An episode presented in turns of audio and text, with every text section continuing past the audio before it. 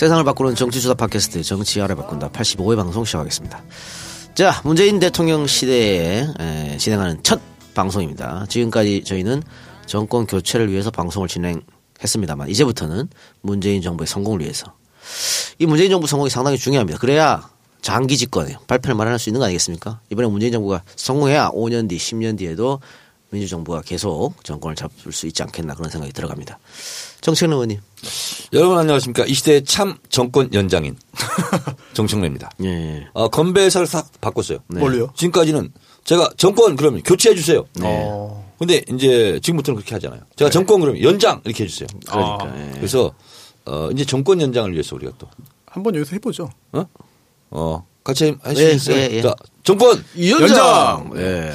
다 같이 연장은 들지 말고 예, 예. 합리적 어, 이성과 아, 넘치는 지성으로 어, 문재인 집권 이후 어, 그 이기 또 준비해줘. 그렇습니다. 예. 네. 그 사실 뭐 지금은 어떻게 허니문 기간이기도 하고 또 일주일 안에 문재인 대통령이 보여준 모습들이 국민들이 너무 과거 정권하고 이제 다른 모습이기 때문에 박수치고 환영하는데 언제까지 이 분위기가 될 줄 모릅니다. 그렇기 때문에 우리가 문재인 대통령이 성공할 수 있는 대통령으로 만들어 주는 게 아주 중요한 것 같고 그래야지만 5년 10년 후에 또 다시 한번 우리 정권을 잡을 수 있습니다. 아직 그 여당이라는 말이 입에 잘 안 익는 것 같아요. 어때요? 입에 착착 달라붙어요 여당. 아, 첫날부터 짝짝 달라붙어요? 여권 인사다 이제. 여권 인사 그렇죠. 여권 그렇죠. 인사. 예. 두 번째 하시네요. 그렇죠. 아, 그래서 다시는 여권을 놓치지 말아야지. 그렇죠. 예. 좋은가요? 네. 좋아요. 어, 그냥, 어, 우리 뭐 그런 거 있잖아. 존재만으로 즐겁다. 아. 어떤 거죠? 우리가 지금 방송 들어가기 전에 잠깐 사담을 나눴습니다만 그 스승의 날 때 문재인 대통령이 초등학교 찾아가지고 아이하고 사진 찍은 거 네. 아이가 어, 펜 차- 종이 사인지를 종이. 찾았죠. 예. 그때까지 대통령이 아이와 눈 마주치며 기다려주는 모습 아, 너무 감동적이었다고 했잖아요. 쪼그리 앉아서. 네, 그렇죠. 네. 쪼그리 앉아서. 야몇 년 만에 이런 대통령 모습 봅니다. 저는 지금까지 에, 9년 정권 만이죠. 이후에 가장 명장면이고 가장 명사진이야. 이제 저는 조국 교수 있잖아. 예. 네. 어, 조국 교수가 어, 와이셔츠 차림으로 커피 들고 걸어오는 모습도 아름다웠지만 저는 가장 아름다운 장면. 어, 양천구 은정초등학교. 어, 그 까까머리 초등학교 아이. 다른 아이들은 이미 사인을 받았어요. 막 난리가 났어 교실에서. 막. 아. 근데 이 아이는 못 받은 거야. 아, 그런 거예요? 그래가지고 뒤늦게 대통령 가시려고 하는데 가방에서 막 찾은 거야. 아. 그걸 보고 뿌리치지 못하고 문재인 대통령이 앉아가지고 기다려준 거예요. 음. 그 아이 귀엽더라고 까까머리 태권도 네, 있고. 그러니까요. 예. 네. 전형적인 그런 까불까불하는. 그렇죠. 네. 그렇죠. 예. 저희 집에도 얼마나 있습니다. 좋을까? 네. 그래서 어, 그 사진을 보면서 좀 뭉클했어요. 그러니까 네, 진짜 뭉클했어요. 박근혜 대통령, 이명박 대통령한테는 찾아볼 수 없는 네. 아, 세상이 바뀌었다 이런 모습이 생각 들고 앞으로 그런 대통령 민주당에 많이 지금 준비돼 있습니다. 증세 없는 안구복지. 그래요. 네. 예, 예. 야, 세금을 더 내지 않았는데 아, 안구복지도 되고 그리고 주름살도 많이 다 펴졌대요. 누가요? 많은 국민들이 아. 시술 받지 않고 네. 어뭐 보톡스 예. 필라 뭐 이런 거 있잖아. 예. 필러, 이런, 필러. 이- 필러. 예. 이런 거 시술 안 받고 네. 주름이 쫙 펴졌대. 필라는 간접 광고 아닙니까? 어. 대놓고 광고. 아, 그거 고유명사 아니었어요? 그래 어쨌든 더도 덜도 말고 한 30년만 민주정부가 했으면 좋겠다는 생각이 드네요. 자 그리고 우리 종편에서 맹활약 하고 있는 손수호 변호사 나왔습니다. 네, 안녕하세요. 예. 요즘도 종편 자주 자주 나가잖아요. 음, 뭐 특별히 는 건 아니고요. 예. 사실 종편만 나가는 건 아니고 종편 이외에 다른 방송 이게 한 절반 정도 돼요. 예. 근데 어떻게 예. 종편 분위기가 좀 많이 달라졌다는데. 뭐좀 많이 다른 정도가 아니라 천지개벽? 예. 네, 천지개벽. 이게 뭐 문비어청과 그렇지. 그렇지. 예. 아니, 그래서 모 방송은 이게 로고가 있잖아요, 방송사에. 네. 고유 색깔이 빨간색인 방송사가 있습니다. 퍼렇게 바뀌었다며. 예. 그냥 파란색으로 바꿔버렸어요. 그리고 자막 배경도 어. 빨간색이 파란색으로 바뀌고 이게 그 대통령 당선을 축하하는 일시적인 건지 예. 아니면 앞으로도 계속 그렇게 할 건지 굉장히 궁금하고요. 또 듣기 좋은 이야기를 하니까 왠지 그 앵커들도 좀 잘생겨 보이고 더 예뻐 보이고 저는 좀 신기한 게 네. 어, 내가 옆에 앉아있니까 좀 민망스러울 정도라더라고. 네네. 오글거리죠. 예. 그러니까 그가 늘 민주당하고 문재인 까던 보수 그러니까요. 패널들까지 그러고 있으니까 저 인간들은 왜 저러나 싶을 정도로. 근데 모 방송사에서는 직접 이런 전달도 했어요. 와서 뭐 어떠어떠한 이야기는 좀 하지 말아달라라는 요청을 직접 할 정도로 어떠어떠한 얘기 문재인 뭡니까? 네, 디스하는 내용을 하지 마라. 아, 굉장히 구체적인 내용이었습니다. 어, 하나만 얘기해 아, 줘봐요. 안 돼, 안 돼, 안 돼. 하나만 얘기해 봐. 예? 하나만 얘기해 봐. 그러면 이거는 방송 예, 내보내지 예, 마십시오. 예, 예. 어, 주사파 얘기하지 마라 이런 거. 어. 주사파의 주자도 꺼내지 마라 이런 얘기를 직접적으로 할 정도로. 어, 이거 괜찮아 나가도 돼 이런 거. 아, 뭘 돼요? 안 돼, 안 돼. 뭐 어때? 안 돼. 편집하면 안 돼. 왜 나가도 돼 거. 와 이렇게 근데 여기 주사파 그 자유한국당에서 문제를 걸고 넘어졌잖아요. 네. 임종석 뭐 주사파 출신 아니냐 이러면서 그런데 그 당에 더 많어 그렇게 따지면 바른정당에도 있고 바른정당에도 있고 그리고 연원을 거슬러 올라가면요. 전문가 아니십니까? 박정희는 남로당 출신이야 무기징역까지 받았어. 어, 참고로 무기지죠? 네. 이동영 작가님의 저서 와주퇴의 박지들 네. 읽으시면은 다 나옵니다. 김문수 이재호 뭐 어따 대고 얘기를 하고 있어 지금. 심. 음, 그렇게 얘기하면 안 되지. 아 근데 방송에서 그렇게 나왔군요. 어, 그래요. 달라지고 있는 종편의 모습. 근데 방금 손소 변호사도 얘기했지만 언제까지 그 스탠스를 유지할지 알 수 없어요. 언제 이- 돌변해서 이- 예. 물어 뜯을 수 있어. 이게 당선 다음 날 그 다음 날하고 지금 일주일 지났잖아요. 네. 지금하고 약간 달라지는 게 방송사의 어떤 논조나 기조가 달라졌다는 건 잘 모르겠지만 아 이제 민주당 그리고 문재인 당시 후보에게 좀 적대적이었던 어, 그런 패널 분들이 이야기하는 게 이제는 조금 말 속에 뼈가 담겨 있습니다. 조금씩 이제 이거 얼마 안 갈 것 같아요, 사실. 네, 뭐 하나 터지면 또 바뀝니다. 그래서 네. 어, 폭탄 선언합니다. 네. 제가 종편에 출연하기로 했습니다. 야, 그건 야. 지난주 우리 호해 방송에서 잠깐 언급했는데 네. 폴 그러니까 여론조사. 조사 한다고 했잖아요. 여론조사 했어요. 결과가 어때요? 어, 제 페이스북 이런 거죠. 취지는 어, 나는 임명직에는 진출하지 않겠다. 그러나 문재인 대통령의 성공을 위해서 또 그것이 우리 대한민국 국민의 성공이기 때문에 네. 내가 할 수 있는 일을 하겠다. 근데 이제는 하기 하고 싶은 일 예. 일만 하고 굳은 일 하고 싶지 않은 일을 안 했는데 음. 그것마저 내가 하겠다 이제. 아. 그래서 내가 하기 싫은 일이 뭐냐? 종편에 출연하는 거다. 예. 굳은 일. 예. 종편에 출연하는 일. 근데 가리지 않고 하겠다. 내가 이렇게 결심을 했다. 그러나 아, 3분의 2 정도가 찬성을 하지 않으면 안 하겠다. 반반이면 그건 하지 말라는 얘기다. 3분의 2면은 오 높네요. 개헌이네 개헌. 그래서 그렇지 개헌 180석. 네, 180석이지. 그렇게 해서 페이스북에 올렸는데 다녀가신 분이 7만여 명. 댓글이 900여 개가 달렸는데 어, 사실 다 보지는 못했어요. 근데 다 읽지도 못하는데 반대가 없어요. 다 읽으셨다고 해야 되는 거 아닙니까? 아, 솔직히 얘기하는 거야. 네. 다 한 절반 정도 읽었어요. 아, 네. 근데 반대가 하나도 없어요. 그리고 딴지일보 게시판에 올렸어요. 아, 근데 거기는 댓글이 한 500여 개 달렸어요. 네. 반대를 못 찾았어요. 그리고 트위터도 올렸어요. 네. 근데 반대가 없어요. 그래서 99.9%로 어 원하시기 때문에 아. 그럼 원하는 대로 해드리겠다. 샤이 정청래가 없네요. 그냥 다 예, 예. 드러내는군요. 저도 깜짝 놀랐어요. 네. 왜냐하면 그동안 제가 정치 인생 13년 중에 어, 조선일보, 동아일보하고는 진짜 응대를 안 했거든요. 제가. 왜냐하면 언론이 아니라고 생각했기 때문에. 그래서 지난번 어, 사실 TV조선에서 어, 시사예능 프로그램이 나왔을 때 그때는 절반 정도 됐어요. 찬반이. 그래서 원래도 안 나갈 생각이었지만 그래서 안 나가고 이제 판도라를 나갔는데 어, 이제는 앞뒤 가릴 것 없고 다 나가서 문재인 정부 성공을 위해서 뛰어달라 예. 이런 요청이에요. 그래서 어 나가기로 결심했는데 아 섭외가 없네요. 예, 그게 문제죠. 저도 사실은 그동안 TV조선 채널에 출연을 거부했지 않습니까? 네. 그러다 보니까 한 2년 전부터 아예 섭외가 안 와. 어. 어, 저 새끼는 원래 안 할 거니까 이렇게 했는데 지금 방송 듣고 계시는 TV조선 채널 관계자 앞으로 다 나갈 테니까. 이 작가가 폭탄 선언입니까? 아, 폭탄 선언입니다. 어, 네. 다 나갈 테니까 불러주시기 아, 바라고. 이 작가 예, 어 봉화마을 다녀왔어요? 안 갔어요. 아직 안 갔어요? 네. 김대중 대통령 수도 안 갔어요? 이번 주말에 갈 거예요. 주말에? 네. 아 그러면 네. 5월 18일 날 예. 어, 제가 자리 하나 마련할 테니까 네. 서울 시당에서 버스 세대가 가거든요. 광주 어, 5.18 참배하고 네. 봉화마을까지 다녀오는 길이. 예. 같이 갈까요? 방송이 예정돼 있어서. 아, 그렇습니까? 종편입니까? 네, 종편입니다. 네. 예.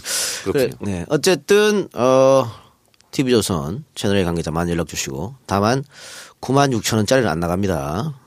아, 9만 6천 원 있어요? 있어. 소가 자주 나가는 9만 6천 원짜리. 아, 저도 안 나가요, 이제. 아, 그래? 그럼요. 아, 네. 안 나가요. 그래. 네. 그래 나가지 마. 짜증 나. 네, 안. 나가, 안 나가. 네. 네, 안 나가. 아, 그래요. 연합뉴스도 9만 6천 원. 그래. 연합 야 YTN 신율 교수 아웃됐다는 얘기가 있던데. 어, 진짜요? 간둬야지. 어. 그 2012년부터 박근혜를 위해서 하다가 저 좋은 자리 맡았으면 이제 바꿔야지. 안면 인식장애 그 발언. 예. 그 발언을 왜 한 거예요, 근데? 그 수업 시간 했다고. 그래서 뭐 기억력이 안 좋다 이런 얘기해서. 언제요? 당선 후에? 예. 아니, 당선 바로 직전인가 뭐 하여튼 그랬다 그러는데 신율 교수는 계속 그 전에도 편파적으로 방송을 했어요. 아니, 근데 나한테는 굉장히 우호적인 분이에요. 아, 그래요? 나하고는 좀 친해요. 아, 근데 이상하게 나는 이렇게 네. 좋아해주고 YTN 종편인 데서 나를 네. 막 디스하잖아요. 그러면 아, 네. 그런 분 아니라고. 오. 계속 저를 방어해 줬어요. 자 그리고 어, 두 달간의 공백을 끝내고 오늘부터 다시 합류한 손혜원 의원은 오늘 일이 있어서 약간 녹음 시간에 늦으니까 이따 오시면 소개해드린 걸 하고요.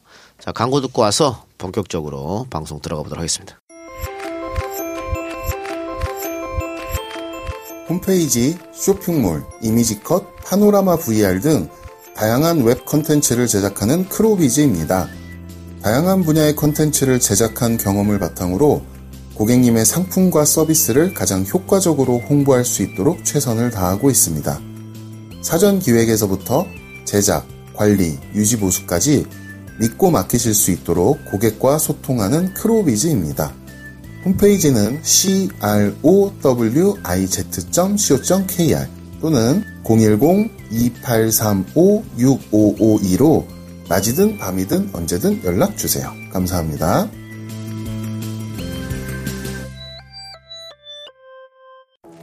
술친구를 부탁해 박누리 오창석입니다. 널브러져 있는 술병만 봐도 이미 둘 다 만취 상태네요. 남자, 아, 초점이 흐려지기 시작하네요. 그런데 반면 여자는 끄덕도 없습니다 이대로라면 여자보다 먼저 넉다운 될 것 같은데요? 자존심에 스크래치가 가지 않으려면, 아, 역시 술친금이네요. 와 센스 미친 거 아니야? 술친금을 먹어본 사람들은 다 알잖아요. 군뱅이, 헛개, 강황, 울금. 상쾌한 아침을 위한 핫 아이템 아니겠습니까? 아니 그런데 군뱅이가 얼마나 비싼데 그게 진짜 다 들어갔다고요? 그럼요. 헛개와 가격 차이가 무려 15배. 상쾌한 아침을 위해 아낌없이 넣었습니다. 먹어보면 압니다. 상쾌한 아침을 위한 술친구. 오창석 박누리의 full 영상이 궁금하신 분들은 네이버에서 술친구를 검색하세요 네이버 모텔이 아닙니다. 미친 거 아니야? 네 광고 듣고 왔습니다. 크로위즈 어, 홈페이지 쇼핑몰 등을 제작하는 크로위즈 웹 컨텐츠 프로덕션입니다. 크로위즈에서는 홈페이지나 쇼핑몰 방문자에게 어필할 수 있는 홍보 포인트를 발굴해서 홈페이지 쇼핑몰 사진 동영상 일러스트 3D 파노라마 VR 등 다양한 웹 컨텐츠를 제작해 효과적으로 광고할 수 있도록 도와드린다고 합니다. 이거 그 개인이 만들기 좀 어렵잖아요. 그 전문가들이 홈페이지를 만들어서 특히 쇼핑몰 같은 거 하면은 꽤 깔끔하고 또 어, 다양하면서 눈에 확 띄게 만들 수 있으니까 관심 있는 분들 크로위즈 한번 연락해 주시기 바랍니다. 070 8254 6552 홈페이지는 crowiz.co.kr이고요. 문의할 때 정치 알바 듣고 연락한다라고 하면 행복한 가격으로 제작해 드린다고 합니다. 자, 그리고 또 하나의 광고. 에, 술친금. 아, 상쾌한 아침을 위한 술친금. 어, 요즘에 그 팟캐스트 여러 군데서 술친금 광고를 해서 드셔보신 분들이 후기를 올리는데, 야, 너무 좋다고. 술이 안 챈다고. 또, 다음날 숙취가 없다고. 제 서재 책상 위에 놓여 있습니다. 있지요? 예. 아직 먹지는 않아봤어요. 한번 드셔보세요. 예, 주머니 한 개씩 넣고 가서. 군뱅이 헛개 오늘 강황. 먹어야 되겠네. 그래요. 예. 좋은 게 다 들어가 가 있다고 하니까 상쾌한 아침을 위해서 술친금 네이버에서 술친금으로 검색하시기 바랍니다. 자 그러면 광고는 거기까지 좀 하고 본격적으로 방송 들어가도록 하겠습니다. 자 문재인 대통령이 음, 취임한 이후에 이제 한 일주일 정도 지났죠? 예. 네. 일주일. 아 5월 9일 날 당선됐으니까 녹음 기준으로는 딱 일주일. 딱 일주일입니다, 그죠? 예. 그거 얘기하기 전에 네. 제가 짧게 한 말씀 드리겠습니다. 문재인 대통령의 당선의 역사적 의미. 예. 어, 현직 대통령을 국민의 힘으로 끌어내리고 국민의 힘으로 현직 대통령을 그 자리에 그대로 앉힌 최초의 역사적 사건입니다. 그래서 헌법 1조 2항이 전면적으로 구현된 최초의 대통령입니다. 우리가 말이죠. 조선시대부터 통틀어가지고 왕의 목을 친 역사가 한 번도 없다라고 네. 맨날 얘기했거든요. 네. 어, 이번에 국민들이 한번 끌어내려 버렸네. 네. 최초의 거고요. 또 하나는 세계사적으로 봤을 때 무혈 혁명입니다. 그러니까 자스민 혁명도 피를 흘렸잖아요. 음. 예, 예. 근데 피를 흘리지 않는 무혈 혁명이다. 그렇죠. 예. 4.19 혁명도 그래서 피를 흘렸으니까. 2017년 노벨 평화상 후보로 제가 강력하게 추천합니다. 촛불 국민. 그리고 실제로 받아야 돼요. 그렇습니다. 왜냐하면 세계사적으로 이런 질서 있고 평화로운 명예로운 혁명이 없었어요. 예. 어, 그러, 그렇고. 그래서 한국 현대사에 4.19 같은 경우도 미만의 혁명이라고 하지 않습니까? 이번에는 결실을 맺은 혁명이다. 그 한복판에 꽃처럼 피어난 것이 집약된 것이 문재인 대통령이다. 그래서 문재인 대통령이 정말 잘해야 됩니다. 그렇습니다. 자, 우리가 어, 광고 듣기 전에 그 사진 이야기를 했었지 않습니까? 어, 아이와 같이 사진 찍은 그런 모습 사인하고 그 모습부터 시작해서 지금 국민과의 소통을 대통령이 너무 잘 보여주고 있어요. 어, 박근혜 전 대통령하고 막 완전히 대비되는 모습이었는데 일단 국민과 스킨십 이렇게 즐기는 대통령 그리고 댓글도 직접 달고 네. 그러면서 자, 일주일간 행보를 예. 음, 짤막한 브리핑으로 제가 준비했습니다. 예. 어, 대통령의 업무 지시 제1호 일자리 창출 위원회 일자리 위원회를 만들어라 국무회의를 통과시켰고요. 그 위원장이 또 대통령 본인이라고. 그렇죠. 예. 그만큼 의지를 보여준 거죠. 아, 이게 굉장히 이례적인 일이고요. 대통령이 위원장을 맡는 것이고요. 부위원장은 이용섭 전 건설교통부 장관이 맡고요. 그리고 첫 방문지가 아, 인천공항공사 비정규직의 현장에 가서 그 문제를 해결하는 데 갔고요. 어, 그리고 업무 지시 2호가 국정교과서 폐지, 니뮬레 행진곡 재창을 해라. 이게 2호였고요. 적폐청산. 적폐청산. 그리고 3호가 미세먼지. 4호인가? 하여튼 뭐 어쨌든. 어. 네, 미세먼지 예, 해결을 위해서 30년 이상 된 노후화된 어, 화력발전소 석탄 때는 화력발전소를 일시 가동 중단해라.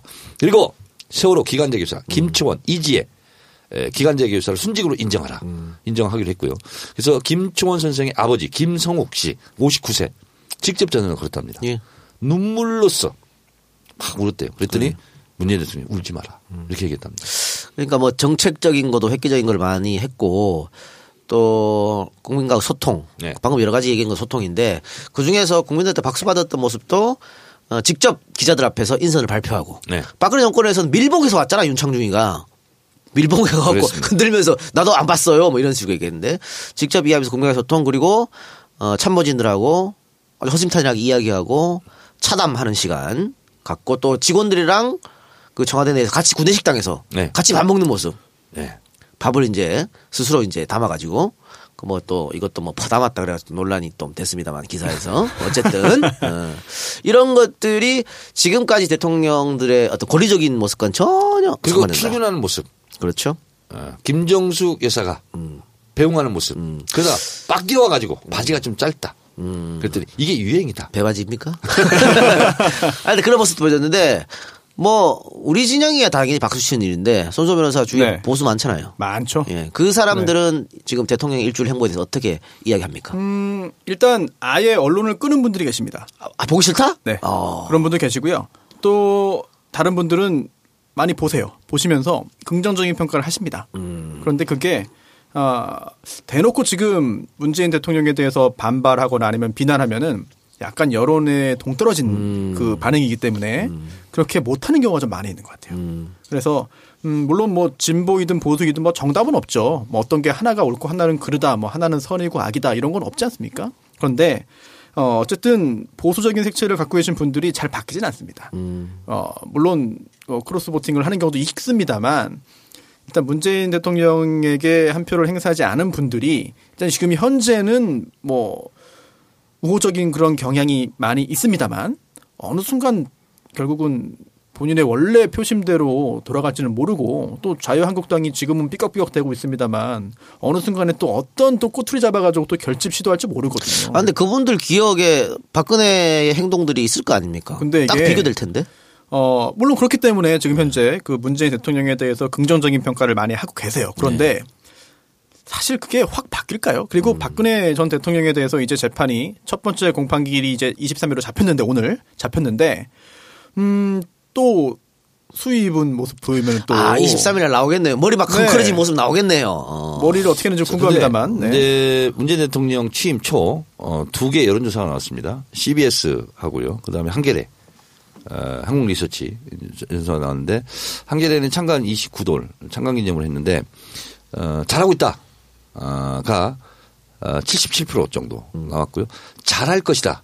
87% 정도 나왔는데, 잘할 것이다는 TK에서도 74%. 야 엄청납니다. 그렇네요. 네. 그리고 이제 어, 리얼미터 조사에서는 어, 잘하고 있다. 75% 정도 이렇게 나왔어요. 그래서 제 생각으로는 일주일 후에 가잖아요. 그러면 85%를 넘을 것 같습니다. 국정 수행 지지도. 어, 그래서 역대 최고가 김영삼 대통령이 86%로 시작했습니다. 그래서 거기에 버금가지 않을까 그런 생각이 근데 와이스는. 결국 90% 벽을 넘어버렸었는데. 근데 갤럽에서 조사한 거 있잖아요. 어, 제가 이제 판도라 그 준비하면서 봤더니 갤럽에서 역대 대통령 최고 지지율과 최저 지지율을 쭉 했어요. 그랬더니 김영삼 대통령이 최고 지지율이었더라고요. 86. 그래요. 수치로 맞아요. 잡힌 거.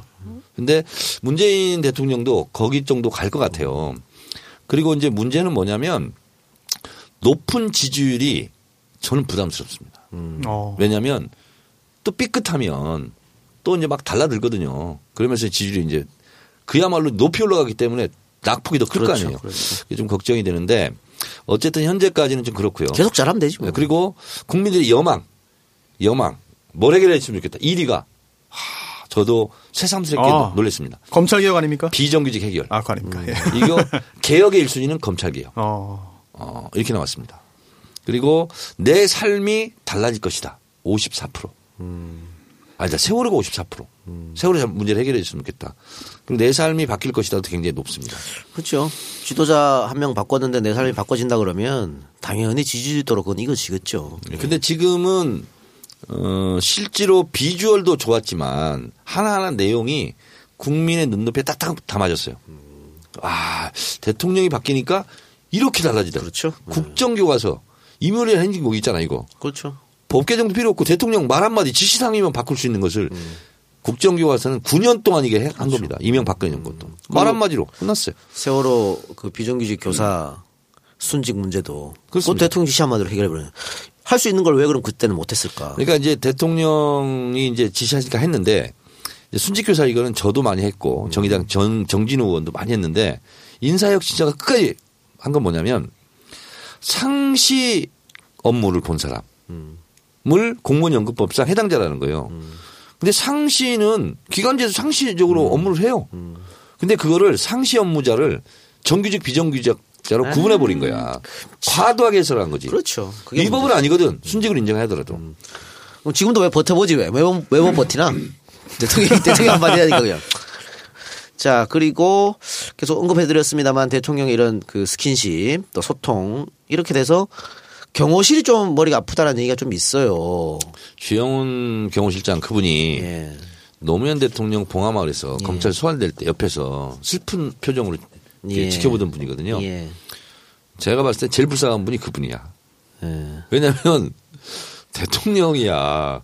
뭐 이렇게 하고 싶죠. 그렇죠. 손도 잡, 악수, 악수도 하고 싶고. 이게 뭐. 경우라는 것은 만에 하나 천에 하나거든. 음. 사고가 발생하면 그 경호란이 있잖아. 어떻게 되겠어요. 근데 너무 긴장하고 힘들 것 같아. 음. 네. 제가 뭐 다른 MBC 라디오에서 영화 속 법 이야기를 매주 한 편씩 하고 있어요. 근데 그게 이번 주에는 그 대통령 특집을 해가지고 음 피아노 치는 대통령이고 음. 지난 주에 아 지난 주에 갑자기 기억이 안 나네. 너 대통령 관련된 걸 했거든요. 네, 굿모닝 프레지던트 했는데 거기에 묘하게 지금 현실을 한 10년 좀 10년도 더 된 영화거든요. 네. 그런데 묘하게 나와요. 뭐냐면은 당시에 이제 그 아, 장진 감독의 영화 굿모닝 프레지던트에서 아 여자 여성 대통령이 나와요. 그러니까 피부가 좋다라고 하면서 아 저거 청와대에서 안가에서 몰래 피부 시술 받은 거라고 하면서 와 그거 탄핵감 아니야 탄핵감 하는데 그게 벌써 10년 전 영화거든요.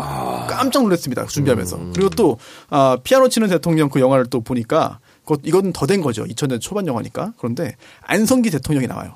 그런데 몰래 경호실장하고 분장을 해서 노숙자랑 같이 술 마시면서 대화를 하고 뭐 몰래 또 택시 택시 운전하면서 또 이야기 듣고 택시 손님으로 또 타기도 하고 그런 게 많이 나오는데 그때 경호실장이 아, 동굴 목소리로 유명한 김형일 예. 씨 있잖아요. 김형일 씨가 그 경호실장인데 거기도 엄청 고생하거든요.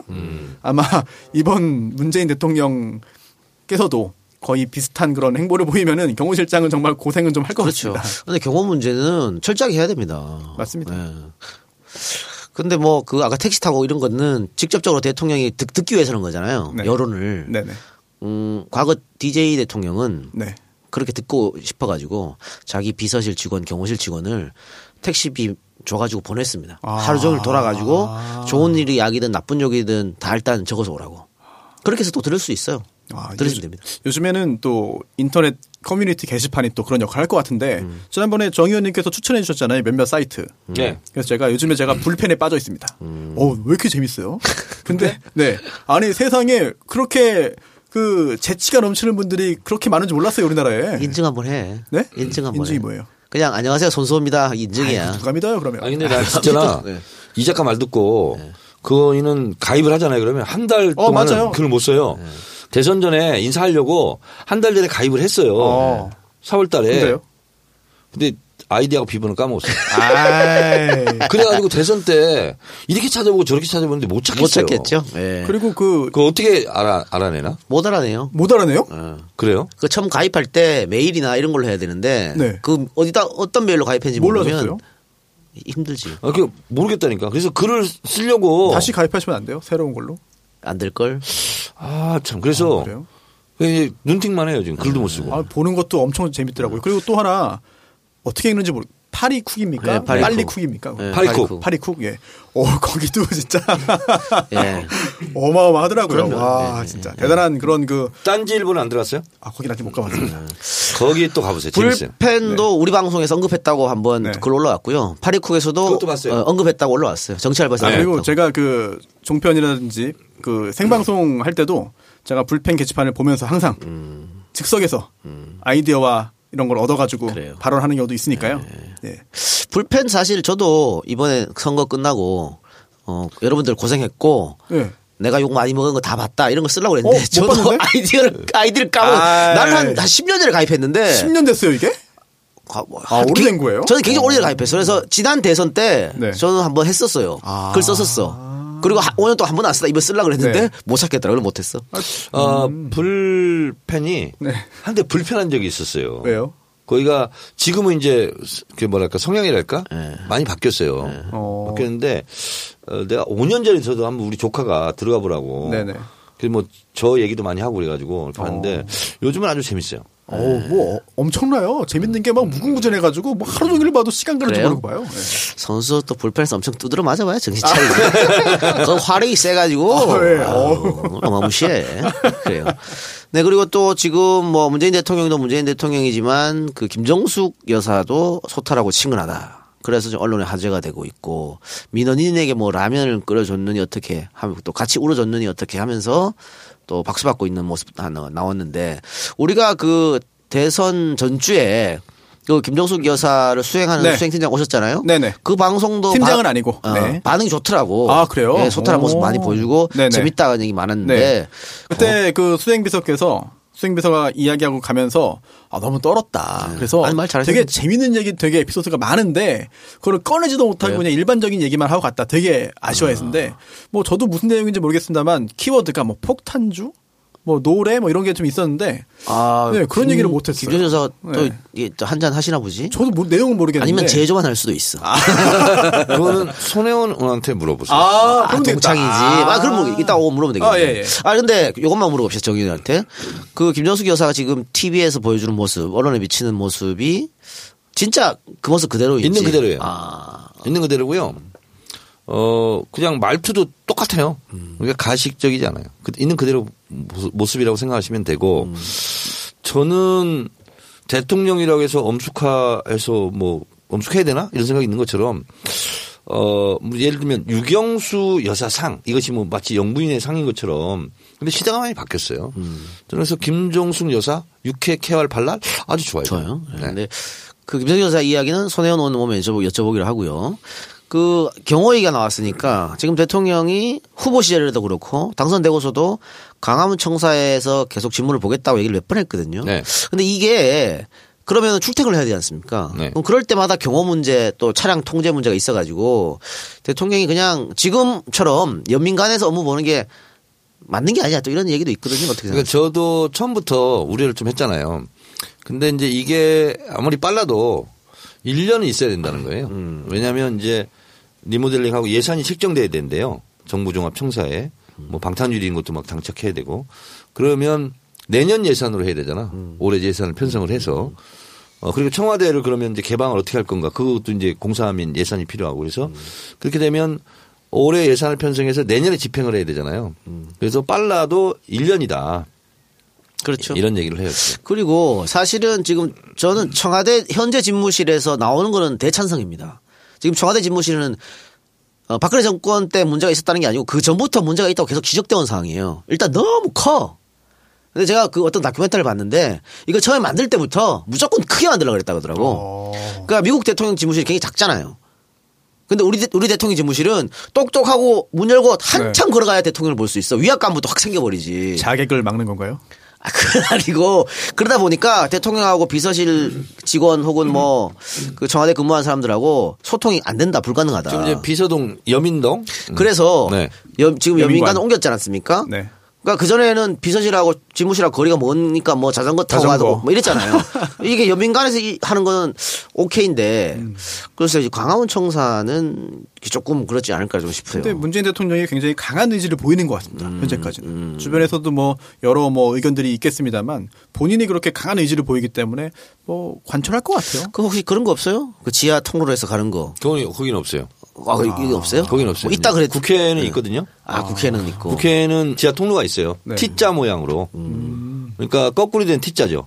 국회 정문이 본청 나오잖아요. 그 밑에 지하 있어요.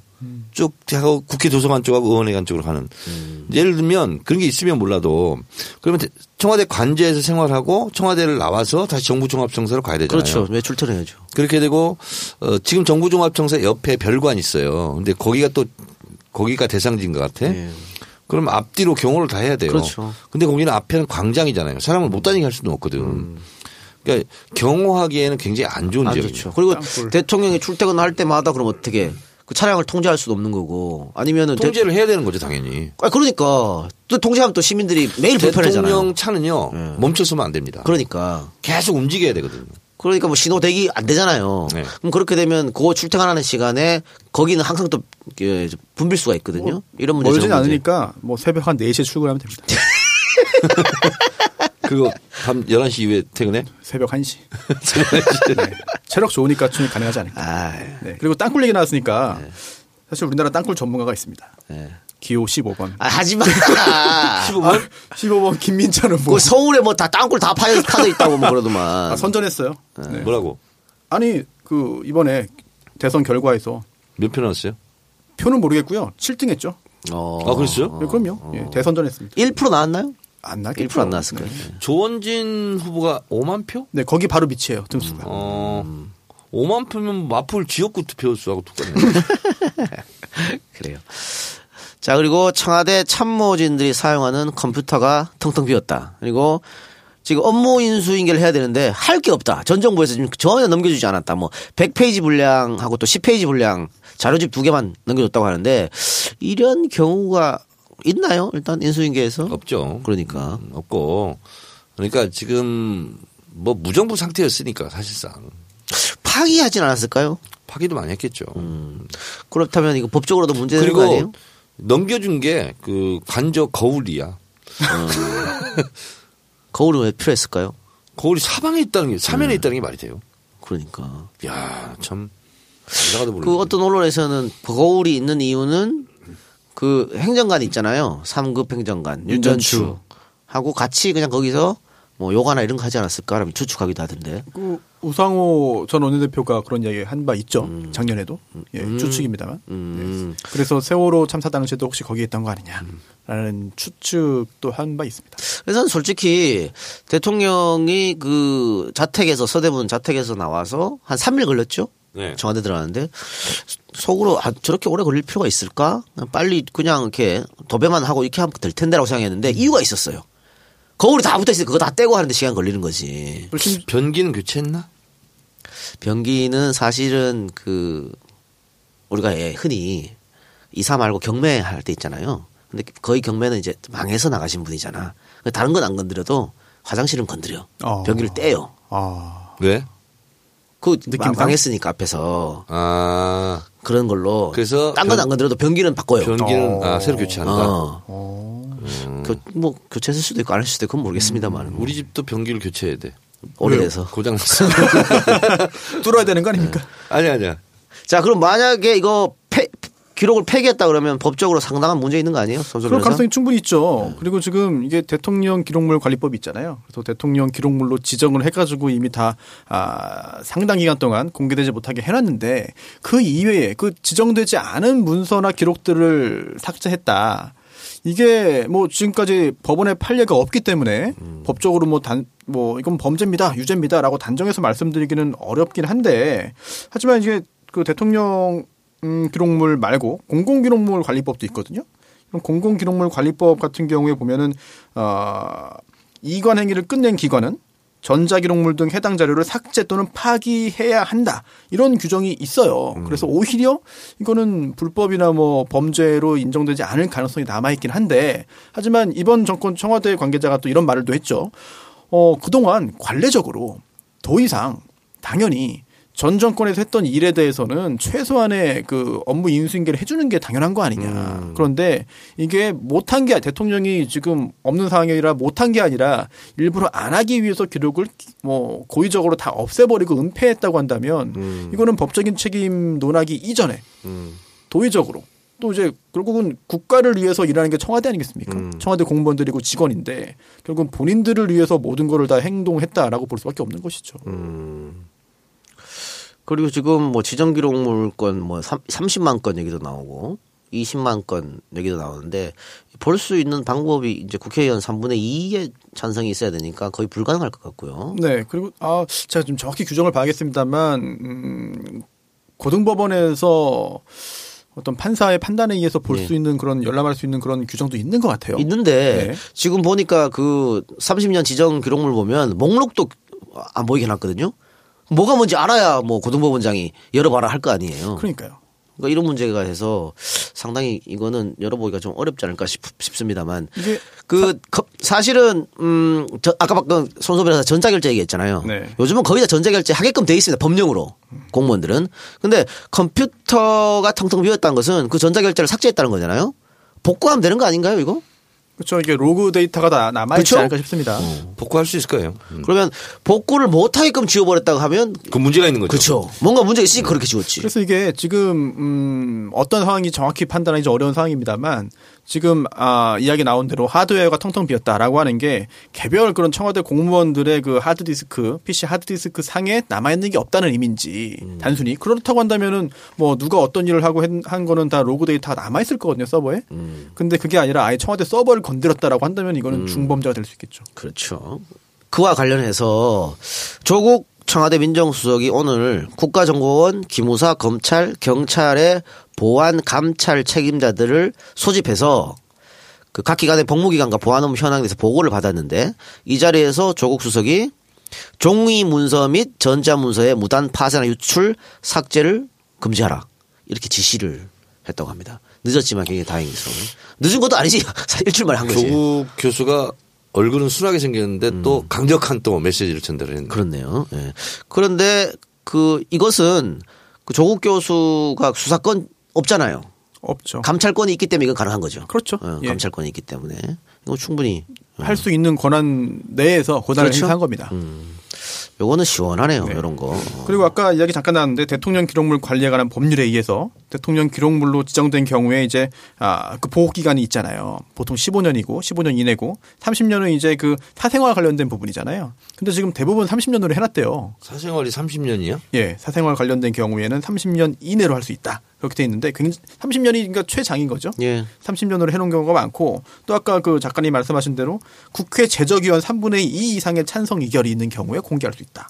그리고 또 관할 고등법원장이 이제 중요한 증거라고 해당돼서 판단해서 또 어, 영장을 또 발부해야 된다. 그 영장이 제시되면 한다는 아니, 그러니까 그. 영장에 쓸 수가 없다니까. 아, 그러니까요. 공석이 안 보이기 때문에. 그래 어, 어떤 재판에서 그 대통령 기록물이 증거인지 여부를 알아야 그렇죠. 그걸 아 그게 증거입니다. 네. 굉장히 중요한 증거니까 영장 발부해 주세요라고 해서 어 그렇네 영장 발부 해 줄게. 네. 그 발부된 걸 가지고 가서 봐야 된다는 건데 아 이게 꽁꽁 숨겨놨다는 게 그렇습니다. 이게 대통령 기록물이 아 이게 훼손되지 않고 잘 보존되기 위해서 하는 그런 애초에 목적이 있었는데 네. 이게 그게 아니라 오히려 진실을 은폐하고 숨기기 위한 쪽으로 악용된다고 그렇죠. 한다면 이법 제도에 대해서 이 법 규정에 대해서도 다, 다시 한번 검토 필요할 것 같아요. 음. 그리고 지금 뭐 인터넷에서 회자되는 것은 아까 조국 교수 이야기 나왔으니까 뭐 조국, 임종석 비롯해가지고 얼굴 패권이다. 잘생긴 사람만 쓰는 거 아니냐. 이렇게 되면 어떻게? 정청래는 못 들어가겠네. 어 가능하지 않나요? 어, 17대 국회 때, 어, 그 당직자, 예. 여자 당직자들이 어, 뽑았어요. 어 그래요? 뭘로요? 어? 얼굴 큰 걸로 뽑은 거 아니에요? 아니, 아니. 괜찮게 뭐 생겼. 어. 정확한 어딘 그때 1위가 김영춘이었어요. 아, 김영춘은 인정 인정 왜 승리서 인정. 올라갑니다. 어, 2등은요? 올라가요. 2등이 임종석. 어 3등은요? 3등이 나였어. 진짜요? 4등은요? 이종걸. 음. 그때 여자 당직자들이 나한테 전해줬어. 몇 명이 후보였습니까? 그랬더니 이모키 의원이 나는 왜 못 들어갔냐며. 못 들어가는데.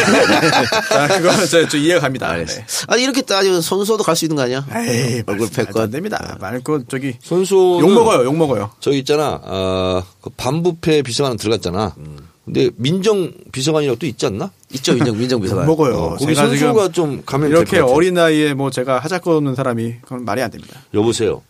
JP는 30대 국무총리였어. 아, 그거는 쿠데타 했으니까 그런 거죠. 마크롱 알아? 마크롱? 마크롱 마크롱하고. 누가 나, 나이가 더 많아?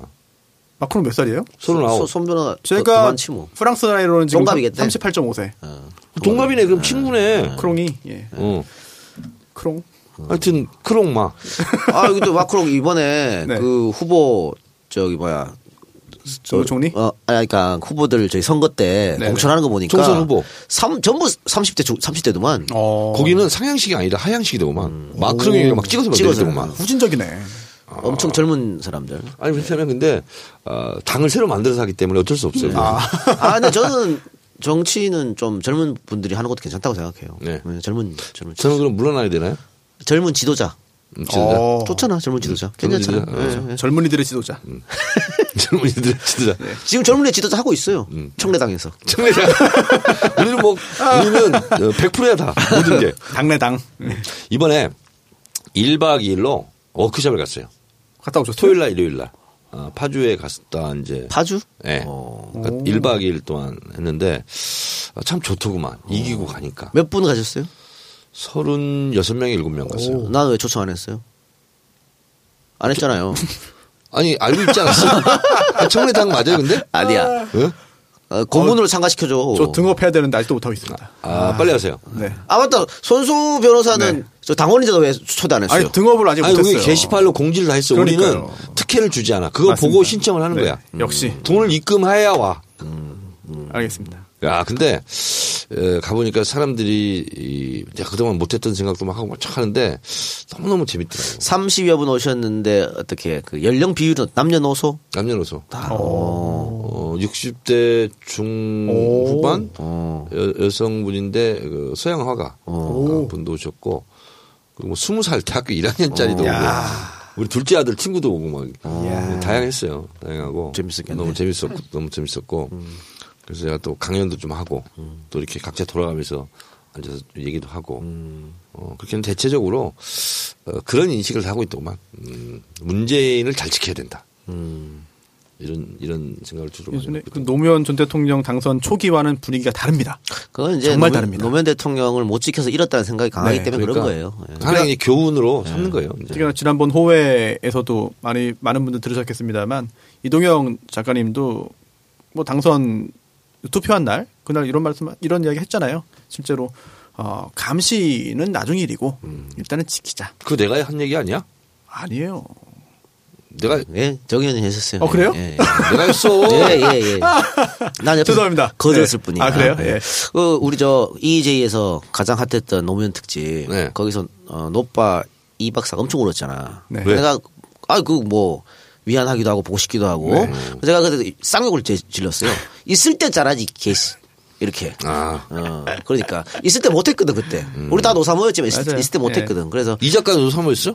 노사모 오래 했죠 저도. 완전. 어, 노사모였구나. 아, 이제 그- 아이디가 이 작가였어? 아니 아니 안동 영주에서 그것도 아직 까먹었어. 내가 나는 그때 예. 썼던 아이디 쌀이비. 그 아직 쓰고 있어. 아, 요 똑같아, 예, 지금. 트위터 도. 지금도 뭐 쌀이비야. 아 참언론이었나? 이 작가? 어 그랬을 거야 오. 아마. 내가 그때 그래도 꽤 꽤 많이 그거 받았어요. 우리 그때 당원 가입 받았잖아. 음. 경선 때. 그렇지. 꽤 많이 선거인단. 받았어요. 네, 선거인단. 시사인을 발간하는 그 회사 이름이 아마 주식회사 참언론일 겁니다. 그래요. 어, 할 때만 그랬어. 그거. 어. 이 작가가 나름대로 괜찮은 사람이었네. 노사모도 하고. 괜찮았어요. 네. 네. 손변을 안 했지. 네. 뒤늦게 정신 차린 사람이구만. 아 근데 저는 그 노 대통령 그 서거하고 그날 그 시청 앞에서 그날 아주 뜨거운 날 시청 앞에 하- 하루 종일 있었습니다. 저기 있잖아. 뒤늦게. 지난번에 나온 조대진 변호사? 예. MBN인가? 어디 나와서 한 번 하는 거 봤거든? 야, 완전 문바대. 예, 문바에 맞아요. 거기. 어, 막, 막, 막 거기서 막 소리 내면서 하는데 네, 네. 시원하더구만. 네. 조대진, 또 김남구 대표적이지. 또 하나 또 있잖아. 그때 우리 그 부산 갔던 박지훈? 누구? 박지훈? 박지원? 거기는 어때? 거기는 이제 왔다 갔다 해요? 왔다 갔다 하다가 이제, 이제 넘어왔어. 넘어왔어? 예. 그 그래서 박근혜 찍었던 사람이야? 그렇죠. 서- 그리고 이번에 문재인 찍었거든. 내가 봤거든. 같이 가서 찍었거든. 근데 선거 다음 날, 수요일 날. 와, 엄청 빨아주더만. 아. 입에, 입에 막 못할 줄 알았어. 어. 그래요. 하여튼 뭐, 지금까지 어, 문재인 대통령 소통 행보에 대해서 이야기했는데요. 잠시 간- 광고 듣고 와서 적폐청산 이야기 한번 나눠보도록 하겠습니다. 정치를 알면 세상을 바꿀 수 있죠. 그래서 정치 알바를 듣는 거고요. 영어를 알면 인생을 바꿀 수 있습니다. 인생을 바꿀 수 있는 팁, 짐 잉글리시를 소개합니다. 짐 잉글리시는 매일 30분씩 영어로만 말하며 수강료는 아주 저렴한 95,000원이고요. 전화 영어, 화상 영어를 통해 초등학생부터 어르신까지 누구나 공부할 수 있고 특히 선생님이 훌륭하다고 입소문이 자자한 곳입니다. 2009년부터 지금까지 계속 여러분 지금 이 광고 들으시면서 바로 시작할까 아니면 조금 있다가 시작할까 망설이고 계시죠? 분명한 것은 바로 시작하는 분들이 인생을 바꿀 가능성이 매우 높다는 것입니다. 포털에 지금 바로 짐 잉글리시를 검색하는 여러분을 응원합니다.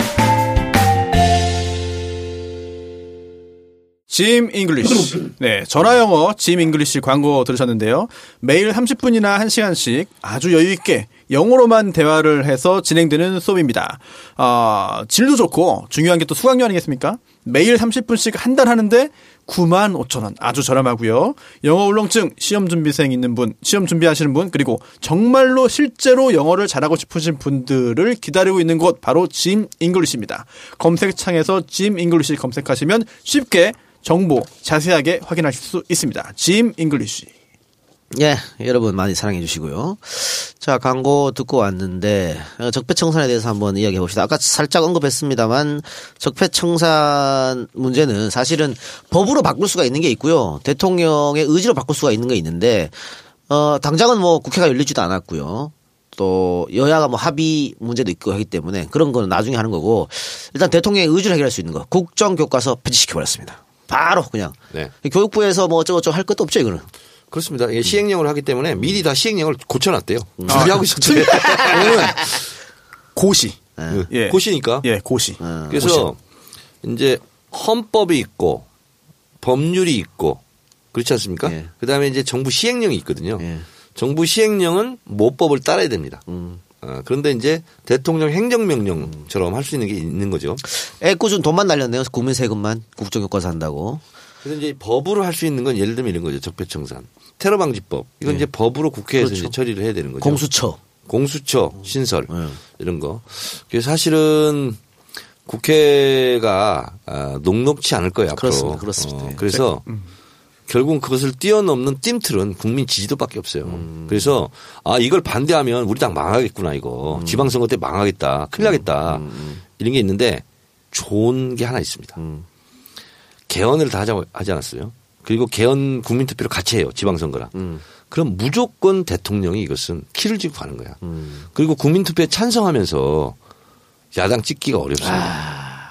1번을 찍게 돼 있어요. 아. 그리고 또 일자 투표잖아요. 그때는 네네. 후보가 많으니까 일로 쫙 국민 찍겠네요. 투표를 찬성하잖아요. 네. 찬성할 수밖에 없잖아. 어, 네. 그러면 찬성했는데 정부의 힘을 밀어주자.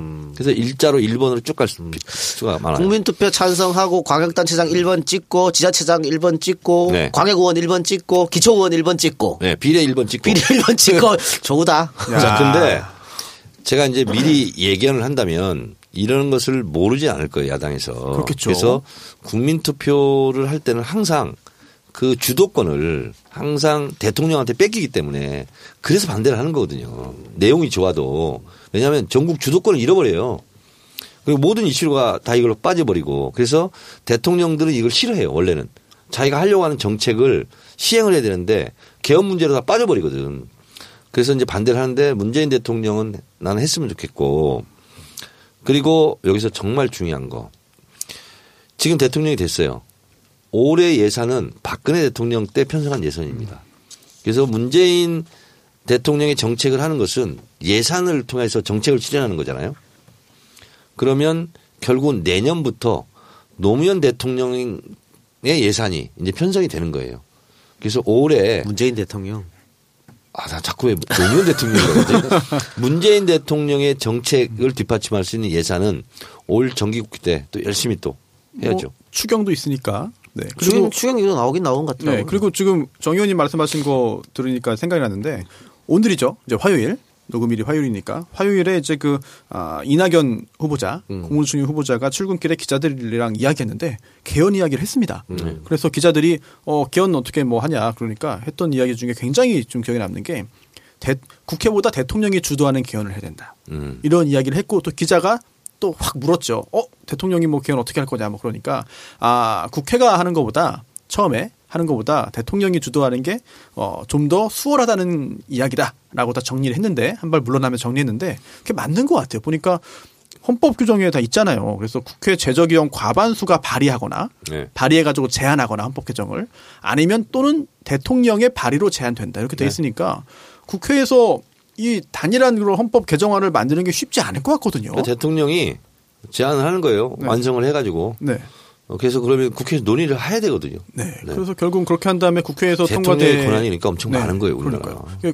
헌법 개정안 발의까지 할 수 있다는 거는 엄청난 건데 네. 물론 발의했다가 국회에서 통과 안 되면 힘또 빠지는 역 미국은요 네. 모든 법에 에, 제한권이 국회에 한정돼 있어요. 아. 행정부는 못 합니다. 우리는 이제 정부 입법 있잖아요. 예, 예. 미국은 없어요. 법을 하나도 못 내, 못 내. 낼 수가 없어. 근데 우리나라는 오히려 좀 궁금한 게 언론 보도 보면은 이게 의원 입법의 형식이지만 실질은 행정부가 만들어가지고 이것 좀 해주세요. 그 청부 입법이라고 그러죠. 아, 그럼 실제로 많이 있습니까? 많이 있어요. 아. 많이 있고요. 그리고 미국은 어, 예산 편성권 있잖아요. 네. 행정부에 없습니다. 의회에 어, 있습니다. 아예 처음부터요. 네, 처음부터. 그 예산 편성을 의회에서 해요. 음.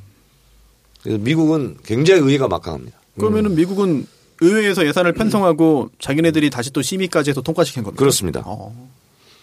그러니까 대통령이 의회하고 척지근을 할 수가 없어요, 미국은. 아하. 재밌네요. 그래요. 그리고 또 아까도 언급했습니다. 박순춘 보훈처장이 사표를 썼습니다. 문재인 대통령이 당, 당선되고 나서 아, 사표 말고 어떻게 내보내는 방법을 했으면 좋았을 것 같은데 어떤 사표를 썼고 수리가 됐고 이름으로써 5.18 기념식에서 위한 행진곡이 재창할 수 있게 됐고요. 그분은 이제 못 와요. 안 봐도 돼, 이제. 그러니까 아, 속이 시원해. 다른 것보다 네. 몇 년을 한 거야 지금 도대체. 6년 아닙니까? 최장기간 MB 때부터 그렇죠. 했으니까. 보훈처장. 어. 그리고 5.18 기념식이 역대 최대 인원으로 치러진다. 이런 얘기도 있습니다. 저도 갑니다. 네. 전국에서 많은 분들이 오실 것 같고 가장 많은 어, 인원이 또 초청됐다고 하는데 임을 위한 행진곡을 그동안 계속해서 막았잖아요. 재창을 합창만 시키고 또 그 국가 공식 행사임에도 불구하고 대통령이 참석을 하지 않았습니다. MB도 그렇고 박근혜도 그렇고 이번에는 당연히 대통령이 참석하시죠. 공약이었죠. 대선 공약. 대통령이 돼서 음, 참석하겠다. 그리고 5.18 정신을 헌법 전문에 넣겠다. 이렇게 얘기했죠. 의미가 굉장히 있겠고 또 특히 광주 시민들이 상당히 또 좋아하시겠다 이런 생각도 듭니다. 예. 그러니까 문재인 대통령이 5.18 정신을 헌법 전문에 넣으면 이렇게 되는 거죠. 유구한 역사와 전통에 빛나는 자랑스러운 대한국민은 3.1운동을 홀릴 땐 대한민국 임시정부의 협통과 불의에 한가한 4.19 민주 이념과 5.18 정신을 계승하고 이렇게 되지 않을까? 그렇습니다. 네. 예. 네. 그리고 세월호 진상규명 지시했고요. 어, 또 정인의 문건 이거 다시 한번 수사하겠다 해서 민정수석실 차원의 재수사 또 경찰은 자체적으로 최경락 경위 사망 사건 재수사하겠다고 지금 얘기하고 있습니다. 어, 특히 중요한 거 조국 민정수석을 임명하면서 법조인 출신이 아니지 않습니까? 학자 출신인 조국 민정수석을 임명하면서 검찰 개혁 의지를 상당히 드러냈다. 이러면서 검찰이 지금 굉장히 술렁거리고 있다. 검찰 내부가. 선배는 어떻게 생각하세요? 술렁였죠. 근데 지금은 약간 좀 진정된 것 같기도 합니다만 술렁였고 여전히 술렁이고 있고 그리고 이제 검찰총장도 물러났잖아요. 네, 김순환 검찰총장이 물러나면서 이제 이임식도 했는데 예. 15일자로 물러났죠. 근데 저는 그 이임사가 오묘해요. 그렇지 않습니까? 정의를 절제해야 된다. 네, 그래서 이게 절제 소동- 정의의 절제가 네. 어디 있어? 아니 소동파의 송나라 문인 소동파의 그런 식구를 문구를 이종하면서 인자함은 지나쳐도 화가 되지 않지만 정의로움이 지나치면 잔인하게 된다. 결국은 너무 정의로우면 안 된다는 그런 의미인지 아니면 음, 지난 정권에서 검찰이 한 것에 대해서 너무나 과하게 이제 파헤치거나 먼지털이식으로 하면 안 된다는 것을 미리 지금 현 정권에게 경고한 건지 모르겠습니다. 저는 이렇게 추론합니다. 네. 개인적인 소외다 네. 이런 거고 김수남도 자유롭지 못해요. 그렇겠죠. 예. 네, 우병우 관련해서 그렇죠, 그렇죠. 네, 그래서 어, 나를 치지 마라. 나를 치는 것은 지나친 정의고 잔인한 거다. 이런 메시지가 아니었을까라고 저는 생각합니다. 근데 사실 검찰총장이 임기가 남았지 않습니까? 네. 네. 안 나가고 버티면 내보낼 방법이 없거든 사실. 없죠. 2년이니까. 네. 네. 그런데 본인이 물러나면서 제가 물러날 테니까 봐주세요. 이런- 이런 의미 아닐까요? 어, 그럴 수도 있겠네요. 그래요. 특히나 이제 수사에 있어서 소신은 존중되어야 하지만 나만 정의롭다는 생각은 경계하여야 한다. 아주 오묘해요, 저는 사실 이게. 그런데 이 와중에 이영렬 그 수사국장이죠 하고 안택은 어 이영렬 감찰국 이영렬 그 지검장, 지검장하고 예, 중앙지검장. 안택은 법무부 검찰국장. 그죠? 예. 국정농단 사건 이후에 네. 같이 술을 먹고 돈 네. 봉투까지 돌렸다고. 4월 21일이죠. 예, 서초동 식당이었고. 김영란법 위반으로 이거 조사해야 되는 거 아니야? 아, 그런데 이게 그 직무 관련해 가지고 윗사람이 아랫사람에게 주는 거는 괜찮다는 또 이게 규정이 있으니까. 아, 그래요? 네. 그러면 돈을 막 돌려 줬다고 하지만 네. 사실 안태근 씨 같은 경우에는 우병우 사건의 수사 대상일 수도 있는 사람이었거든. 우병우랑 천여 차례 통화를 했고 뭐 이랬다 그래 가지고. 네, 물론 인사 관련된 그런 직무를 하는 그런 그 직책에 있었기 때문에 전화 통화 많이 했다라고 이제 해명을 하고 있습니다. 그리고 또 어, 직접적으로 이제 그 감찰 대상은 또 아니었다라고 검찰이 그 이야기했습니다만 이게 시기적으로 볼 때 이상하지. 이게 그박 전 대통령하고 우병우 전 수석을 이제 그 기소한 후에 4일째입니다. 예. 그리고 또 이게 수사가 일단 일단락 됐습니다만 재판도 아직 안 끝난 상태이고 좀 이상한 시기에 만났고요. 또 저는 또 한 가지 또 이해 안 되는 게 음, 뭐 검찰에서는 큰 수사 끝나고 나면 수사 이제 했던 검사들한테 이제 뭐 금일봉 주면서 이제 노고를 치하하고 하는 게 관행이었다. 좋습니다. 일단 거기까지 뭐 관행이라고 하니까 뭐 그렇다고 쳐도 이게 누가 누구한테 주는지가 중요한 건데 이제 검찰총장이 이제 수사 검사들에게 주는 것도 아니고 서로 이제 크로스 해가지고 준 거거든요. 이게 특히나 이제 중앙지검장이 법무부 소속의 이제 검찰국장과 또 법무부 소속의 이런 그 간부 세 명에게 줬다. 제가 볼 때는 좀 글쎄요, 약간 좀 이례적인 게 아닌가 싶은 생각도 듭니다. 이게. 그러니까 문제가 있는 건데 어쨌든 검찰 개혁을 바라는 국민의 목소리는 없습니다. 그리고 어, 정의원 말처럼 공수처라든가 공수 문제라든가 수사권을 경찰한테 주는 문제는 법률로 할 수밖에 없습니다. 대통령의 의지만 가지고 되는 게 아니에요. 어 그러면은 정의원이 생각하는 검찰 개혁 여러 가지 제도가 있을 텐데 공수처 수사권 요 두 개만 가지고도 가능하리라 봅니까? 이제 이게 민주주의 근본 원리를 한번 생각해 보는 건데요. 예. 민주주의의 근본 원리는 독점에서 분산으로, 소수에서 다수로, 중앙에서 지방으로, 높은 곳에서 낮은 곳으로 이런 걸로 이제 옮겨가는 게 이게 이제 민주주의인데요. 그 독점은 안 됩니다. 근데 수사권도 독점돼 있고 기소권도 기소권도. 독점돼 있고 예. 영장 청구권도 독점돼 있어요.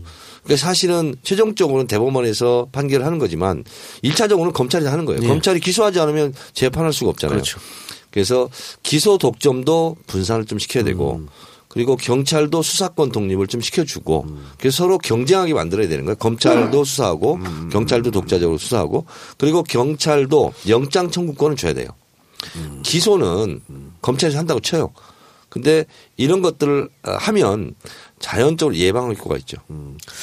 그러니까 공수처 수사권 독립 또 기소권 분산만 해도 검찰 개혁의 스타트를 할 수 있겠다 네. 이런 생각이 들고 사실 이게 뭐 오늘 법조인인 손별을 잘 알겠지만 재헌 후회 때 검찰 파쇼냐 경찰 파쇼냐 검찰 파쇼가 그나마 나았다 그래서 검찰이 다 가져간 거거든 그러면서 언젠간 돌려준다는 약속하에 갖고 왔어요 세계에서 이렇게 음. 검찰권이 막강한 경우가 없습니다. 다 갖고 있는 경우가 찾기 그렇죠. 어려워요. 음. 근데 우리나라가 굉장히 특이한 경우입니다, 사실. 그러니까 이게 일제 잔재라면서요? 그렇습니다 일자는 네. 그러니까 뭐 어, 경찰은 조선인이 하고 검찰은 일본 사람이 하고 그래서 통제하고 다 보고받고 어, 그렇게 그게 이제 지가 지금 뿌리게 남아 있는 거죠. 그렇죠, 그렇죠. 바뀔 필요가 있다고 보고 그리고 또 하나가 아, 결국은 검찰의 권력을 경찰과 나누는 쪽으로 가는 게 현재 논의되고 있는 그런 검찰의 개혁의 핵심 아니겠습니까? 네. 그럼 또 하나 논의돼야 되는 게 경찰도 사실은 경찰도 많이 바뀌고 많이 발전해야 돼요. 기본입니다 네, 당연합니다 그거, 그건. 그 전제가 이루어지지 않으면 사실은 경찰 입장에서는 또 한 번 때를 놓칠 수 그렇죠. 있어요. 2012년도에 경찰이 그 국정원 댓글 사건 수사해놓고 다 덮은 거 봐요. 그렇게 해서는 안 되는 거지. 수사권 주면 뭐 합니까? 그렇게 할 거면. 알겠습니다. 검찰 개혁 이야기는 여기까지만 하고 어, 지금 밖에 에, 소- 손혜원 의원님 오셨기 때문에 들어와서 이야기 잠깐 듣고 일부 마치도록 하겠습니다. 네, 오랜만에 에, 정식 복귀하셨습니다. 손혜원 나오셨습니다. 네, 안녕하세요. 아유, 네, 하여튼 복귀 잘하는 건지 아닌 건지 잘 아, 모르겠습니다. 나오셔야지. 어, 欢迎 欢迎 아유, 뭐, 欢迎 잘- 欢迎 welcome welcome. 아 환영. 음. 선거 마치고 일주일 어떻게 보내셨어요? 뭐 그냥 구름에 떠, 떠 있는 것 같죠. 네. 일도 많고. 그냥 그랬어요. 재밌는 기사 봤는데 좋았어. 그 김정수 여사하고 같이 음. 그 숙명여고 음. 거기 모임에 가셨다고? 뭐 어떤 모임이에요? 기대표 모임이라 그래서 네. 각 기별로 이제 대표들이 한 달에 한 번씩 모이는 모임인데 네. 사실은 김정숙 여사가 그 기대표예요 우리 어, 동기에 이제 선거도 좀 치르고 그래야 되니까 이제 우리 기대표를 했는데 이 자주 못 갔죠. 음. 근데 그 투표 당선되자마자 바로 전화가 왔더라고. 음. 그래서 내일 기대표 모임인데 거길 가야 되겠대요. 근데 난 기대표 모임인지도 모르거든. 저는 안 가니까. 그래서 정식으로 이제 그 뭐 일정이 잡히기 전에 가겠다고. 근데 근데 이제 기대표를 계속 못 하잖아요, 앞으로는. 그러니까 이제 기대표도 다른 사람한테 넘기기도 해야 되고, 그리고 이제 선거에 또 고맙다는 인사도 할 겸 또 어르신들 나오니까 스승의 날도 가까워지고 그랬으니 가겠다 그래. 그래서 알았다. 그럼 이제 미리 이제 내가 연락을 좀 해놓고 그래야 되잖아요. 그랬는데 취임식이 잡힌 거예요, 그날. 원래 12 시에 가기로 했는데. 그래서 취임식 갔다가 또그 청와대 근처에 거기 지역에 있는 분들 인사가 있었나 봐요. 그것도 공식으로. 거기 갔다가 이제 1시 반에 숙명 가서 저는 먼저 가서 좀 기다렸죠. 보니까 뭐 원래 1시 반이면 다 끝나는 건데 이제 영부인으로 첫 그 일정을 오신다고 하니까 뭐그 할머니 선배님들 이사장님 이런 분들이 뭐 다 너무 감격을 해가지고 기다리고 이제 있었는데 좀 더 늦어가지고 1시 한 50분 정도 딱 도착을 했는데 기대표 모임이 끝나고 기다리고 있었던 건데 완전히 축제가 됐죠 그날. 그래서 어떻게 보면 강남 3구에서 최초의 승리라고 볼 수 있는데 문재인 후보가 다 이겼어요. 어. 어떻게 숙명여고 동창생들도 활약이 컸습니까? 우리 강남에만 6만 명 살아요. 야. 6만 명 살고요. 그리고 거기에 가족들 있잖아요. 그리고 숙명 여중고에 또 그 학생들 있고 그래서 그래서 제가 맨날 그러잖아요. 강남 병 가면 내가 이긴다고. 가세요. 산 타세요. 이 사람하고 한번 해봐요. 그게 숙명여고가 강남 병에 있어요. 궁금한 거 하나 있어요. 뭐 김정숙 여사한테 호칭이 달라졌어요? 손혜원님이 예, 부를 때 안 부르지.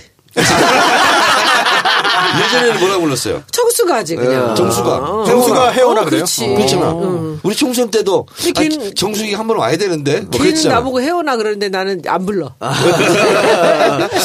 그렇죠. 이름 부르기도 못하고. 그리고 아, 그때 존댓말을. 못하겠어 아직은. 근데 존댓말 못하겠어. 근데 뭐 공석 자리에서는 또 존- 존댓말 쓰고 하시겠지. 뭐. 근데 그게 잘 안 돼. 안 돼. 안 진짜요? 안 만날 거야 그래서. 그게 그게 잘 안 되고 문자로 하세요. 저도 국회의원 처음 됐을 때 서로 편, 말 편하게 놓았던 이제 친구들 선후배들이요 호칭을 못 해요. 국회의원한테 뭘 그래. 아니 그 진짜 그래요. 근데 한국 사람이 그런 게 있더라고. 근데 저는 그냥 가장 좋은 게 사- 사람들 있고 그러면 야 청래야 이렇게 하기가 좀 껄쩍지근하면 정의원 이렇게 하는 게 가장 좋은 것 같아. 어, 왜 무난한데요? 가장 가장 무난하잖아요. 선배들도 후배들도. 그럼 김 여사? 근데 아 나는 그렇게 못해. 고등학교에 안 부르고 말 거야. 음. 갔는데 우리 선생님들도 어떻게 호칭을 해야 될지 처음에는 모르고 중학교를 딱 갔는데 너무 부동 자세로 아 의원님 오셨습니까 막 이러는 아, 거야. 그래요? 물론 이제 제 직접 선생님은 아. 아니지만 은사님이시잖아. 중학교 갔는데 교장 선생님이 브리핑 자리를 놓고 마치 업무 보고 하듯이 너무 민망해. 나도 이제 국회의원 됐지만 국회의원이 아니잖아. 초선 때 그러더라니까요. 그래서 이게 상대방도 불편하지만 본인도 불편할 거야. 김정숙 여사도 굉장히 불편할 거예요. 있죠. 느끼거든. 저하고는 뭐 그럴 건 없고 저는 이제 사실은 그 이제는 뭐 가까이 저는 사실 선거 때도 전혀 전화 연락 안 했어요. 왜냐하면 제가 연락을 제가 불편한 게 있고 그렇다고 연락을 하면 그 부- 부담스럽지 않겠습니까? 그래서 저는 일체 연락을 안 하기로 이제 마음을 먹고 있었어요. 왜냐하면 자꾸 주변에서 사람들이 그 내가 멀쩡하게 현역 국회의원인데 나보고 비선 실세래. 비선도 아니고 실세도 아니거든요. 근데 그런 얘기 오후에 받기도 싫고 그래서 저는 일체 연락을 안 했습니다. 근데 이제 그 학교를 가야 되겠다고 전화가 왔길래 이제 갔는데 사실은 좀 감동스러웠던 거는 이 선생님이 그 86세 된 우리 이사장님이 우리 학교 다닐 때 가정 선생님이었고 옆반 담임쌤이었거든요. 근데 그 선생님이 그렇게 카리스마 있고 무서운 분이세요. 근데 이분이 눈물을 흘리시면서 111년 만에 고종의 비가 만든 엄비가 만든 학교인데 111년 만에 다시 왕비가 나왔다. 왕비가 나왔다. 대통령 부인 영부인이 나왔다는 거라면서 내가 학교에 이렇게 오래 남아 있는 게 민망했는데 오늘 이런 영화를 보려고 그랬다 그러면서 우시는데 그때까지만 해도 같이 울진 않았어요 여사가. 근데 이제 이제 제가 사실은 이제 11시부터 연락을 해서 이제 그 영부인 가시니까 해- 간다는 얘기를 해놨더니 제 친구들은 그 동네 사는 이제 대치동 사는 친구들이 이제 저를 보고 우리 동기니까 김 여사도 마찬가지로 본다고 다들 나왔어요. 한 10명쯤 나와 있었고 근데 우- 그건 기 대표만 있었잖아. 근데 너무 뜻밖의 한 팀이 온 거야. 우리가 이제 꽃다발이 있고 거기 옆에다가 이 김 여사를 놓고는 이제 거기 기별로 대표들이 기, 기수별로 모여서 이제 이렇게 사진을 찍는데 어떤 기가 하나가 한 여섯 명인가 이렇게 오더니 우리는 여기 지금 서서 우리 영부인 옆에 쓸 자격이 있다 그러면서 언니 친구들이 온 거야. 근데 언니 기- 친구가 뭐예요? 김 여사가 2년 선배인 언니가 우리 학교 다닐 때 우리가 중학 친언니. 우리 중2 때 고1이었어 건니가. 근데 우리 학교 때 그 작은 아씨들이란 연극을 언니가 주인공을 했는데 우리 학교에서 완전히 스타 중에 스타였던 명숙이 언니라고 김명숙 언니가 있었어요. 근데 그 언니는 정말 스타였어요. 너무 이쁘고 세련되고 그러니까 정숙이는 항상 그 언니가 가장 자랑이었어요. 그랬는데 언니가 돌아가셨어요. 아이고. 근데 그때 언니가 돌아가실 때 나 언니랑도 되게 친했거든. 아. 근데 언니가 돌아가실 때 그 언니가 결혼도 안 하고 미국을 가가지고 NYU 교수가 됐어. 아. 근데 얘가 이제 청와대 왔다 그래서 와서 코디 해주고 그러려고 방학 때 와가지고 막 옷차림도 해주고 언니가 원래 시청각 교육과 나왔는데 미국 가가지고 무대 미술을 해서 의상을 했어요. 그 언니가 해주고 진짜 내가 되게 좋아하고 친했던 언니인데 아, 얼마 안 됐겠네 도- 돌아가신지. 아니야 청와대 계실 때야. 아 청와대. 돌아가셨는데 노무현 정권 때. 예. 그때 이제 나는 문재인 대통령을 알지만 서로 이 사람도 말이 없고 그리고 뭐 둘이 부산에 있고 그러니까 뭐 이렇게 친하게 지내는 그런 친구 남편 아니었잖아요. 근데 아 이런 얘기 듣자고 종편에서 그렇게 나오는데 내가 안 나갔는데. 근데 그때 그 언니가 돌아가셨을 때 진짜 감동이었어. 내가 언니랑 친했기 때문에 상가를 두 번을 갔어요. 근데 두번 다 상주를 문 대통령이 하는 거야. 처형이네 대통령한테는. 예. 그리고 문 대통령하고 준영 씨하고 둘이서 상주를 하고 있었어요. 그러니까 언니는 가족이 없어. 그러니까 결혼 결혼 안안 했으니까. 했으니까. 근데 그 언니가 돌아가시고 나서 그 우리 김 여사가 진짜 너무 상심했어요. 이 언니는 우리 김 여사한테는 저희 멘토였고 정말 그 모든 인생의 롤 모델이었거든. 근데 거기서 글쎄 언니 친구들이 얘는 모르는 그 친구들인데 언니 내가 왔구나. 동창이야 하면서 아. 언니 친구들이 왕창 모여온 거야. 아 그때 거기서 그냥 눈물. 터졌구나. 눈물이 아. 터지면서 막 부둥켜 안고 울고 불고 막 했었는데 그 장면이 이제 있었죠. 아, 그런 게 있었군요. 예. 그래서. 자, 매주 그한한 번씩 에피소드 하나 해주세요. 재밌네. 그래서 나는 그때도 사실은 그 문 후보 문 대통령께서 거기서 그 상주하는 걸 보면서 그 청와대 있을 텐데 음. 그 처형이 마지막 가는 길을 거길 음. 자리를 상주로 지키더라고 하더라고 둘이. 그때 아주 감동이었어요. 다음 주에는 폭탄주 얘기해 주세요. 폭탄주는 뭐지? 몰라, 우리도. 저도 몰라요. 몰라 나는 폭탄주. 그래요? 그래요? 잘 만드시나? 여사님 몰라. 주량은 어떻게 됩니까? 술 잘 안 해. 아, 그래요? 어, 잘못된 정보 네요. 제가 뭔지 구체적으로 좀 들어보겠습니다. 예, 조사하고 오세요. 어디서 뭐 들었어요? 아니 그게 아니라 저도 아니 폭탄주를 뭐 드셨다거나 만드셨다거나 그런 건 아닌 것 같고 키워드가 폭탄주라고 네. 그랬어. 어디에 나와요? 수행하는 분이. 이주정은 누구예요? 하여튼 다음 주에 물어보고 갖고 오세요, 뭔지. 그러면 내가 확인해 드릴게요. 예. 자, 호칭 얘기가 나왔으니까 저도 재밌는 에피소드 하나만 얘기해 드리고. 에, 시장으로 당선된 사람이에요. 서울시장. 예, 누군지 말 못하겠고. 서울 당선된 사람인데, 어, 친구가 이게 어떤 행사장에서 만난 거야. 그래서 이름을 부른 거예요, 그냥. MB 아닙니까? 누군지 말 못합니다. 이름을 그냥 뭐야뭐 예를 들어 뭐 수호면 수호야 이렇게 한 거야. 네. 근데 그 시장이 완전 불쾌한 얼굴로 오. 어따 대고 감히 우병우가 그랬다며? 감히 내가 시장인데 네가 예전에 친구였지 이런 식으로 해가지고 어머. 굉장히 무한했대요. 그 사람도 사람이. 아니지 그런 것들은 그러니까. 진짜 친구는 친구지 무슨 그렇지. 소리야. 난 안 부를 거야. 그런 근데, 일이 있었어요. 아까 그 문재인 대통령의 그 상주 음. 그 말씀하셨잖아요. 근데 노무현 전 대통령 서거하고 그때 문재인 대통령이 예를 갖춰가지고 아, 여러 가지 일들을 했잖아요. 그 모습을 보고 이번에 음. 문재인 대통령한테 투표한 어른들 많이 계세요. 음. 근데 아 믿음직스럽다. 저렇게 감정을 잘 절제하고 잘 다스리면서 인사할 사람한테 인사하고 하기 싫, 싫어 보이지만 다 이제 꾸벅꾸벅 인사하면서 잘 챙기고 하는 것들 보면서 그때는 호감을 단순히 가졌다가 그럼에도 불구하고 그 후에 이제 그 박근혜 전 대통령에 투표했지만 이번에는 문재인 대통령에게 표를 준 여러 가지 다 복합적이겠습니다만 그때 그 기억을 생각하면서 이번에 투표하신 어른들 적지 않습니다. 그 모습 때문에 네. 대통령이 된 거예요. 아 맞아요 그런 거 같아요. 거기서부터 시작됐어요. 근데 저는 그런 스타일이 아니에요.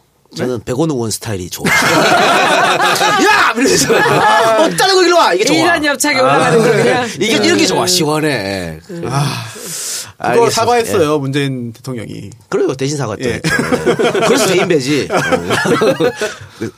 알겠습니다. 자, 그러면은, 어, 오늘 그 방송은 여기서 마치고요. 어, 다음 방송 정청래 키워드 분석을 중심으로 해서 찾아뵙도록 하겠습니다. 조금만 기다리시면 86회 방송을 만나실 수 있고요. 정선의 키워드 분석 뭡니까? 인사, 인사. 네. 대통령 지지율. 알겠습니다. 인사 대통령 지지율 그리고 다양한 이야기 가지고 어, 오랜만에 우리 저 원년 정 멤버 세 명이서 방송을 진행하도록 정말 할 별로 테니까. 할게 없네. 네? 아니 좋았어요. 실- 이제 할 테니까. 많은 청취 부탁드립니다. 85회 방송 여기서 마치겠습니다. 고맙습니다. 네, 감사합니다. 감사합니다.